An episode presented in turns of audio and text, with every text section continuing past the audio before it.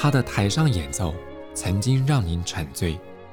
而他的台下人生更会让您感动。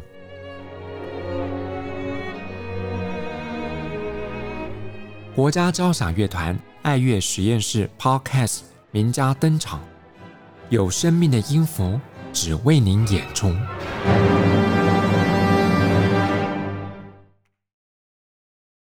欢迎收听国家交响乐团 Podcast 节目，我是邢子清。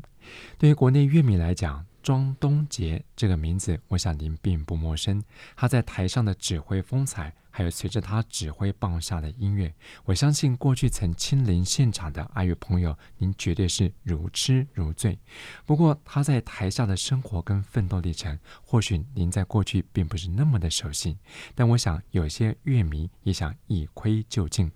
在这集节目当中，我们就特别邀请这位国际乐坛当红的年轻指挥家，跟各位来现身说法。东姐您好。子晴好，各位 NSO 的爱乐朋友们，大家好，我是钟东杰。嗯，其实有些朋友可能还不晓得，你在踏上指挥台之前，你主攻的是法国号这个乐器。对，我父亲是法国老师，嗯，所以从小我就是很希望跟爸爸一样吹那个非常漂亮的乐器。我们都觉得那长得像瓜牛，金瓜牛，非常的漂亮。所以，对，我从小就是跟着父亲学法国号。嗯，而且你在国中的时候就因为法国号还得了当时全国音乐比赛的独奏冠军。是是是，嗯、对。中间当然有我有离开音乐圈一段时间，不过对我并不是一路都是在音乐的道路上面，中间也是曾经有迷失过自己。嗯哼哼，哎，有些人知道你过去学的居然是跟数学有关的统计，这个跟音乐有相关吗？哎，我个人是认为还是有这么一点相关。对，是我现在的指挥，在我读谱的时候等等，就是从非常理性的角度下去切。所以，嗯，对，尤其是在统计学系那一段日子，也认识了许多跟之前在音乐的时候认识的朋友非常的不一样的人。嗯，所以那段时间。无论是朋友也好，就是大环境也好，我念的大学是一个完全没有音乐系的学校，所以那个地方都是蛮多，大部分都是理工科的。所以对那个时候交了一群很不一样的朋友，所以多少也是有被影响。那之后再回来音乐的时候，特别有一种 refreshing 的感觉，这自己好像好像从来不认识音乐这种感觉，我觉得很蛮特别的。也许我们说这个拐弯抹角，从不同角度切入，反而对自己后来的音乐的学习或者是成长有另外一种养分的刺激。对，其实我从小就是一个蛮喜欢观察人生百态嘛，可以这么说。所以我觉得我从来都不是一个安于现状的人。对，所以我从小其实都。被我爸妈保护的蛮好的，就是他们就是很杰出的音乐家，所以走音乐的这条路对我来说好像都是很平常，然后耳濡目染这样子，从来就没有去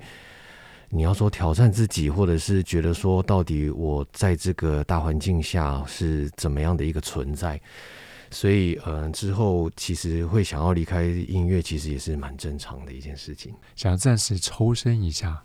对，然后再去做一个重新的自我寻找，重新的自我定位，然后最后再回到音乐的时候，就像我刚刚讲的，真的有一种 refreshing 的感觉，就是真的是好像自己也不属于理工科那一块，可是好像又已经不再是正常的音乐人，就是那种感觉，就是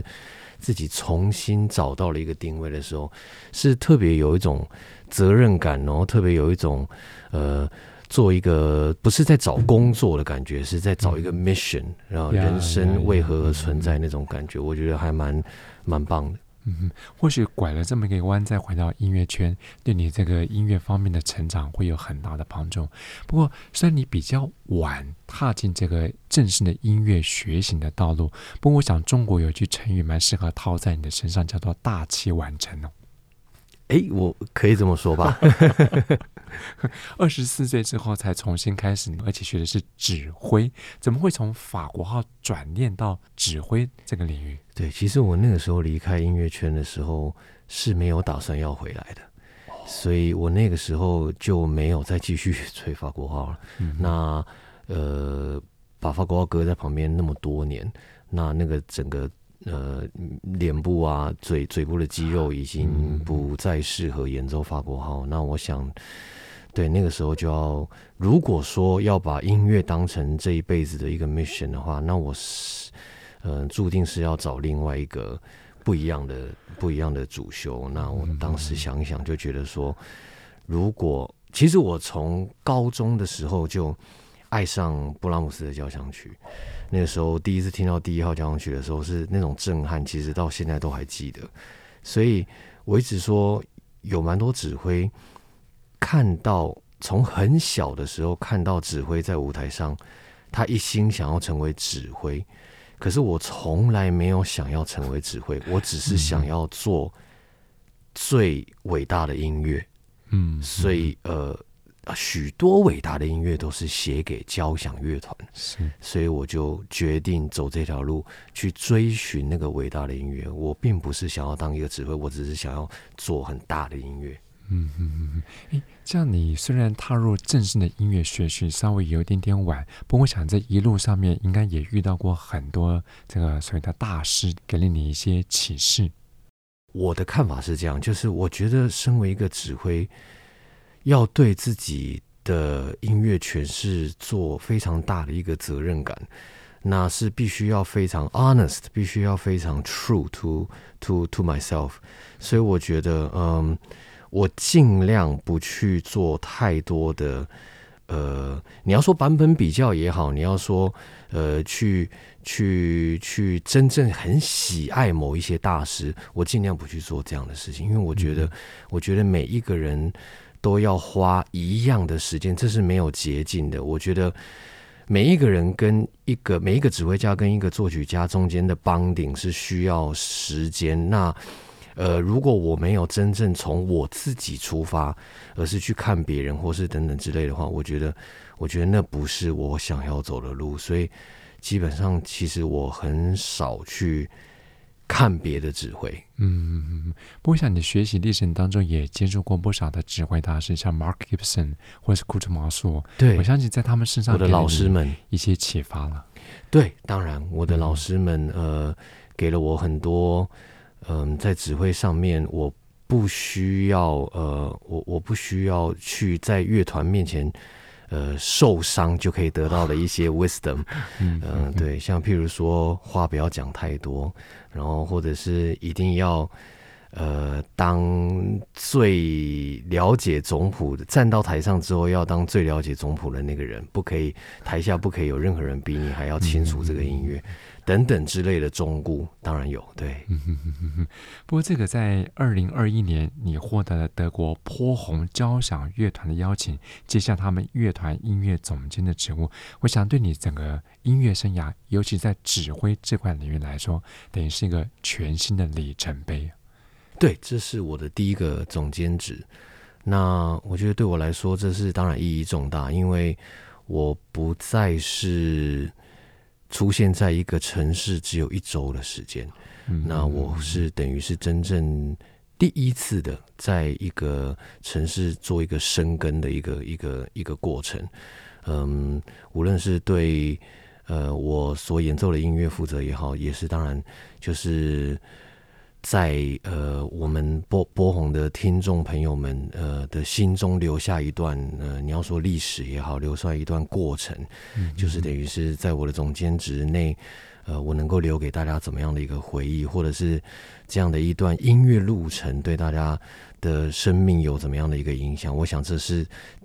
对我来说是还蛮有意义的事情，因为我觉得。客席指挥当然是如烟火般的灿烂，可是毕竟只有一周，你能够留下的记忆不是太深刻。嗯，对，所以这是第一次我能有这个机会，我非常非常的感恩。嗯，所以我想从刚刚东杰所说的，已经是展露了自己对这个波鸿交响乐团，甚至对波鸿当地的爱乐朋友们，你的一份这个使命感。不过，也许对国内的听众朋友来讲，波鸿。或是这个乐团，大家有一点点陌生，那么请你来为我们稍微介绍一下。呃，德国它有一百多个职业呃国家级乐团，呃，就是等于是国立的乐团。嗯、那其实波鸿就是一个很平凡的一个嗯国立的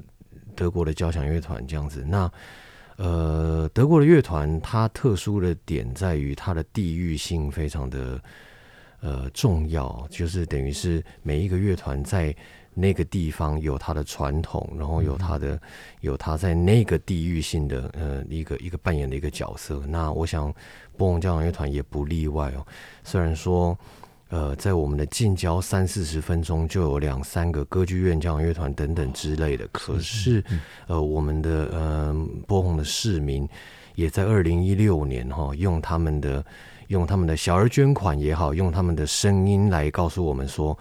我们对于我们自己的交响乐团非常的看重啊，在二零一六年的时候，小额捐款做了一个全新的波属于波鸿交响乐团自己的音乐厅，盖了一个新的音乐厅，等于就是用行动证明来说，哦，虽然我们可以选择三十分钟去其他的临近城市听一样是 A 级的乐团，是是，可是我们选择了啊，投资在我们自己的。这个所谓我刚刚讲的所谓的地域性的一个、嗯、这个一个 local 的一个交响乐团这样子，哇！我刚刚觉得东杰讲了一个很重要的词，就是投资。所以对波鸿当地的人们来讲，他们等于是完全来自民间的力量，用他们的热忱跟对他们艺术的热爱，投资了这个新的音乐厅。对，还蛮感动的。其实那个时候有一半是呃市政府。花的钱，另外一半是其实小额捐款这样子，所以其实大家都非常非常支持。那我们在二零一六年全新开幕这个厅的时候，是听说是挤，因为我不在那个时候还没当总监，不过听说是挤的水泄不通，然后是是一票难求，然后他就是挤破头，就是要想要进去呼吸一下，进去看一下这样子。对，嗯，哎，所以在接下了波鸿交响乐团，而且你还是第一位荣获这个乐团音乐总监的亚洲人，呃，是。那接下这个乐团之后，哎，你对这个乐团有没有什么特别的规划？我想我，呃，这个问题很好，不过我不会去想太多。我的看法是，呃，当音乐家选择了我，选择了我的人，选择我的音乐，选择我的。选择我的诠释，那我想我带来的就是这个东西。对他们来讲，也许最有价值的就是 be myself。所以我在、我在安排乐季啦，我在选择音乐家啦，我在呃我在构思怎么样去，就像我刚刚讲的，为这呃这群爱乐朋友们留下属于我们的这一段回忆的时候，我尽量就是 stay true to myself，那就是。呃，所以我安排了蛮多有一些东方色彩。您要说是新音乐的作曲家也好，或者是我也安排了一些呃中国的乐器，像是笙啦、琵琶啦等等之类的。我想，呃，这个东方色彩当然固然是有，不过其实我从小很爱的一些作曲家，譬如说马勒也好，呃，布拉姆斯，或者是我最近爱上的西贝流士。那都会在未来的月季里面扮演非常重要的角色。我想，就是以以我的一个看法为出发点，来留下为我们一起留下这段回忆。嗯哼，我相信你为他们带来这些曲目，也可以让当地的热爱音乐的观众耳目一新。嗯。那对现阶段的你来讲，在所有你所指挥过的曲目当中，除了管弦乐曲之外，有没有哪种音乐形式是你很想要尝试呢？我们即将要安排我的第一个呃公开的歌剧演出。歌剧，对、嗯、对，因为我的前任总监是一位可以说是歌剧歌剧指挥，所以虽然我们的乐团是叫做 Symphonica 交响乐团，不过。他呃，我的前前一任总监在这个乐团深耕多年，是累积了非常大量的歌剧曲目，嗯、所以其实这个乐团对于歌剧曲目并不陌生。那呃，对我们也现在非常积极的在规划当中，这样子，呃，很期待能够跟。波鸿的乐迷们分享我的第一次的歌剧的初体验。那在今年四月间，你应邀跟国家交响乐团要合作两场音乐会。那除了跟享誉国际乐坛的台湾小提琴家林品任，还有韩国的钢琴家白建宇合作之外，那你也安排了两首精彩的交响曲，那么跟大家来介绍一下。呃，柴可夫斯基第四号交响曲啊，柴可夫斯基这个作曲家是我从很小就。很呃接触蛮多的。然后我个人非常喜欢，因为我是一个法国演奏家，所以呃，他写了非常多重要的 moment，像我们呃说的第四号交响曲的一开头直接就是法国 solo，是那第五号交响曲在第。呃，在慢板乐章的时候，也是有法国担任非常重要的角色，所以，嗯，身为法国家，你你很难不喜欢柴可夫斯基。不过后来我就更更更觉得柴可夫斯基越听越觉得，当我研读之后啦，又更是觉得说这是一个非常 honest，然后而且是一个，呃，无论任何时候都可以把嗯音乐写的特别典雅。呃，特别具有舞蹈性的一一个作曲家，我觉得对我这这方面让我觉得特别的迷人。那 Shostakovich，我是觉得我特别喜欢他这种 clever 的感觉哦，就是就是他如何能够在那个极大压力的这个这个大环境下，还能够把许多的。暗号用一个非常聪明的方式 哈埋进这个交响乐交响乐里面，我想对这两个作曲家，其实我都非常的喜欢。所以聆听一个交响曲，有时候不只是听它在感官上面的这么多层次的音响设计，其实有时候弦外之音也是它迷人的地方。对对对，像肖斯塔科维奇第五号，你如果不知道当时的大环境对他有多大的压力的话。呃，其实也许你还是能够感觉到他有许多的痛苦在这个交响曲里面。不过，也许你可能会误会他第四乐章结束前的那个那个所谓的最终的胜利，其实那个里面是有非常多的一种被逼迫的那种氛围在里面。嗯嗯嗯嗯。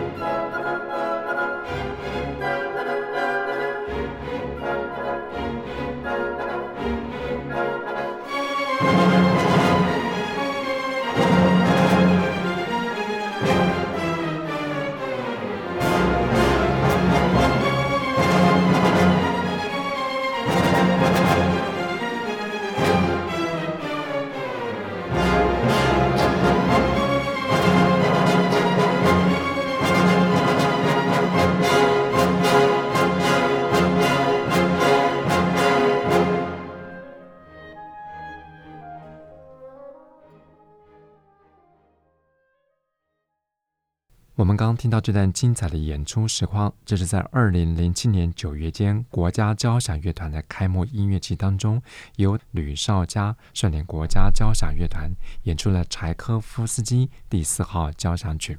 在欣赏音乐之前，我们也听到了今天节目的特别来宾，这是吕德指挥家。庄东杰特别提到了，除了肖斯塔科维奇之外，还包括了柴科夫斯基，尤其是柴科夫斯基在他的指挥生涯当中，对他所带来的特别的意义。不过在这次的音乐会当中，除了我们刚刚提到两位俄国作曲大师，还有我们这两部经典的交响曲之外，你也指挥了两首一分钟交响曲。那这么特别的安排，在你来看有什么独特的意义？呃。对我来说，演出新音乐啊，就是对呃呃现在这个时空的一个社会的一个反馈。嗯、那因为作曲家们都是呃生跟我们一样生活在这个年代，是是那他们呃心中对于这个世界的声音呢，那我想对于听众来说，呃也是特别的重要，因为他们也许正在呃。呃，目睹一个一个作曲家的培养成哦，就是，呃，可以说，嗯、就像我们我们我们这次演的呃，Tchaikovsky 或者是 Shostakovich 都好，在在当时他们演的也叫做就是所谓的新音乐哦，就是他们作作曲的年代。嗯、那当然，这个一分钟的确是有一点短哦。不过，我想对于这些新手作曲家来讲，我们我们做这样的一个。一个这个一分钟的一个这个 project，我觉得应该还是非常有意义的。嗯嗯，这等于对台湾这块土地新生代的作曲家也是提供了一个发表的舞台。对，嗯，诶，那在你过去的整个音乐生涯当中，回顾到现在为止，你觉得台湾这块土地带给你的音乐生涯有什么影响？呃，我们都说台湾是一个非常多元文化的地方，我觉得我的音乐。我相信是对，呃，以以台湾对我的影响是很大的，因为其实我觉得，嗯，别人写我的乐评都是，其实我自己很很很难去说自己是怎么样的一个音乐家。不过我看过的乐评，就许多是讲，呃，色彩缤纷啦等等之类的，所以我想，也许应该是有吧，因为我以前。呃，我特别喜欢走入自然、自然的地方哦，所以我从很小就常常跟父亲、母亲去台湾的山里面啦，台湾的溪流旁边，所以我觉得对我来说，这种这种自然的缤纷的这种这种色彩啊等等之类，我相信是对我的音乐应该是多少有影响的。嗯，哎，不过说起回顾到现实来看的话，过去这两年，全世界因为疫情的影响，整个表演艺术环境都受到一些这个挫折啊。那这段期间，你是怎么调试你的工作跟生活？其实那段时间真的还蛮痛苦的，因为我的音乐会就变得很少很少，几乎都取消了，所以我几乎都待在家里，就是等于是多陪陪呃家人，所以我的。平常也没有太多的时间可以陪家人，因为都需要忙于工作。那其实那段时间，其实我也蛮享受的，就是多多都待在家里，然后可以多陪小孩子玩啊什么之类的。所以，嗯，然后很幸运的是，刚好在那段时间，也是就是获得这个邀请到波鸿交响乐团。所以，虽然说都没有音乐会了，可是是有一个期待感在里面，就是有一个东西快要开始了那种感觉。所以真的是蛮幸运的。哎，接下来波鸿这个责任，其实工作更繁忙。那在除了音乐工作之外，你平常是如何从事你的休闲活动？我的休闲活动，我喜欢，呃，我蛮喜欢听音乐的，所以我就是听一些不是古典音乐的东西，呃，流行音乐也好，或者是我很喜欢听爵士音乐，或者是波萨诺瓦等等之类的。对，所以就是听一些轻音乐，然后让自己放松心情。嗯。哎，其实董姐，其实我们觉得她，她年纪还是很轻，但是已经有那种很成熟的气质出来了。所以你介不介意我们跟听众朋友说说你现在的年纪？哦，我快要四十岁。这个在古文当中说三十而立，四十不惑哈。那对你来讲，你觉得一个成熟稳当的指挥家，大概要到了怎么样的年龄，经历什么样的这个历练，才算是你心目中稳健成熟的指挥家？嗯。四十岁，我相信对不同的指挥都有不同的意义。对我来说，我才刚拿到波鸿交响乐团总监没多久，才不到一年，所以当然我还有很长的一段路来走。那我觉得基本上指挥这个也是这个职业啊，实在也是一个进程特别缓慢的一个职业。嗯、我觉得常常都可以看到一个指挥。如何呃，从四十五十六十哦，七十到八十哦，都还是不断的会有一个很巨大的一个，无论是在音乐诠释上，或者是这个人这个做人上哦，都有一个非常大的一个变化。所以我觉得这个进程很慢的，所以当然我还有很长的一段路要走了。我觉得现在真的是才刚刚开始。那就像我一开始节目一开始讲的，其实我也是一个很。好好奇心很强的人呢，所以其实我自己也很好奇哦。接下来我的十年、二十年、三十年，这个人生的一个变化，加上这个音乐诠释上会带来的一个变化，我自己也很期待看到。在这期节目当中，我们透过指挥家庄东杰现身说法，我相信所有听众朋友都可以了解一个指挥的养成教育是多么的不容易。尤其我们听到了东杰的学习历程，也更知道这位指挥家在踏上指挥台之前，虽然历经了一些曲折起伏，不过也成就了他目前在国际舞台上的成功。我想他的音乐人生多少。也可以给我们的听众朋友们一些启示，当然更值得您到现场聆听、欣赏他精彩的音乐诠释，可以见识到他的迷人的指挥风采。在四月三十号礼拜六晚上七点半，由国家交响乐团策划演出的《诗情挚友》音乐会当中，庄东杰将携手韩国钢琴大师白靖宇同台演出，绝对精彩可期。我们再次谢谢东杰，谢谢。国家交响乐团 Podcast 节目，我是邢子清，谢谢朋友们分享，我们再会。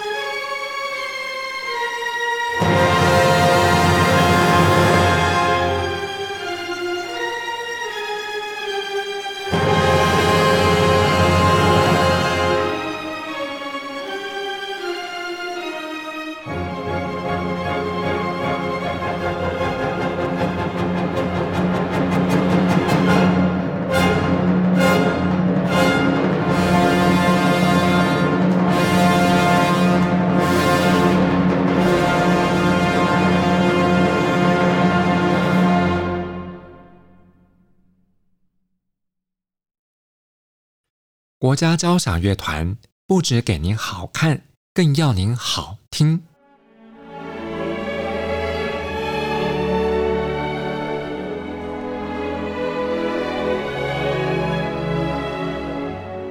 国家交响乐团独家精彩实况，原创 Podcast 节目，舒缓音乐，友善贴心，诚意十足。爱乐实验室 App。温馨登场，请上 App Store 或 Google Play 搜寻爱乐实验室。